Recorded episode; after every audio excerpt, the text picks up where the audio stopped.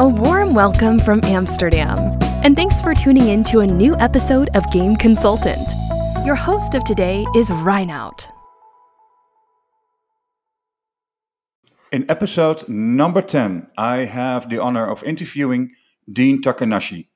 Dean is writing for GamesBeat.com, and I did ask him a series of questions about coronavirus, the events, how to become a game journalist, how long is he in gaming? Well, pretty long, I can tell you that.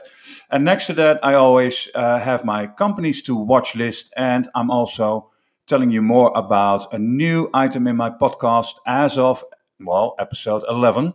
It's going to be Chris Reed, so stay tuned. Sunday, this upcoming Sunday, episode 10, Game Consultant. See you then. Ciao.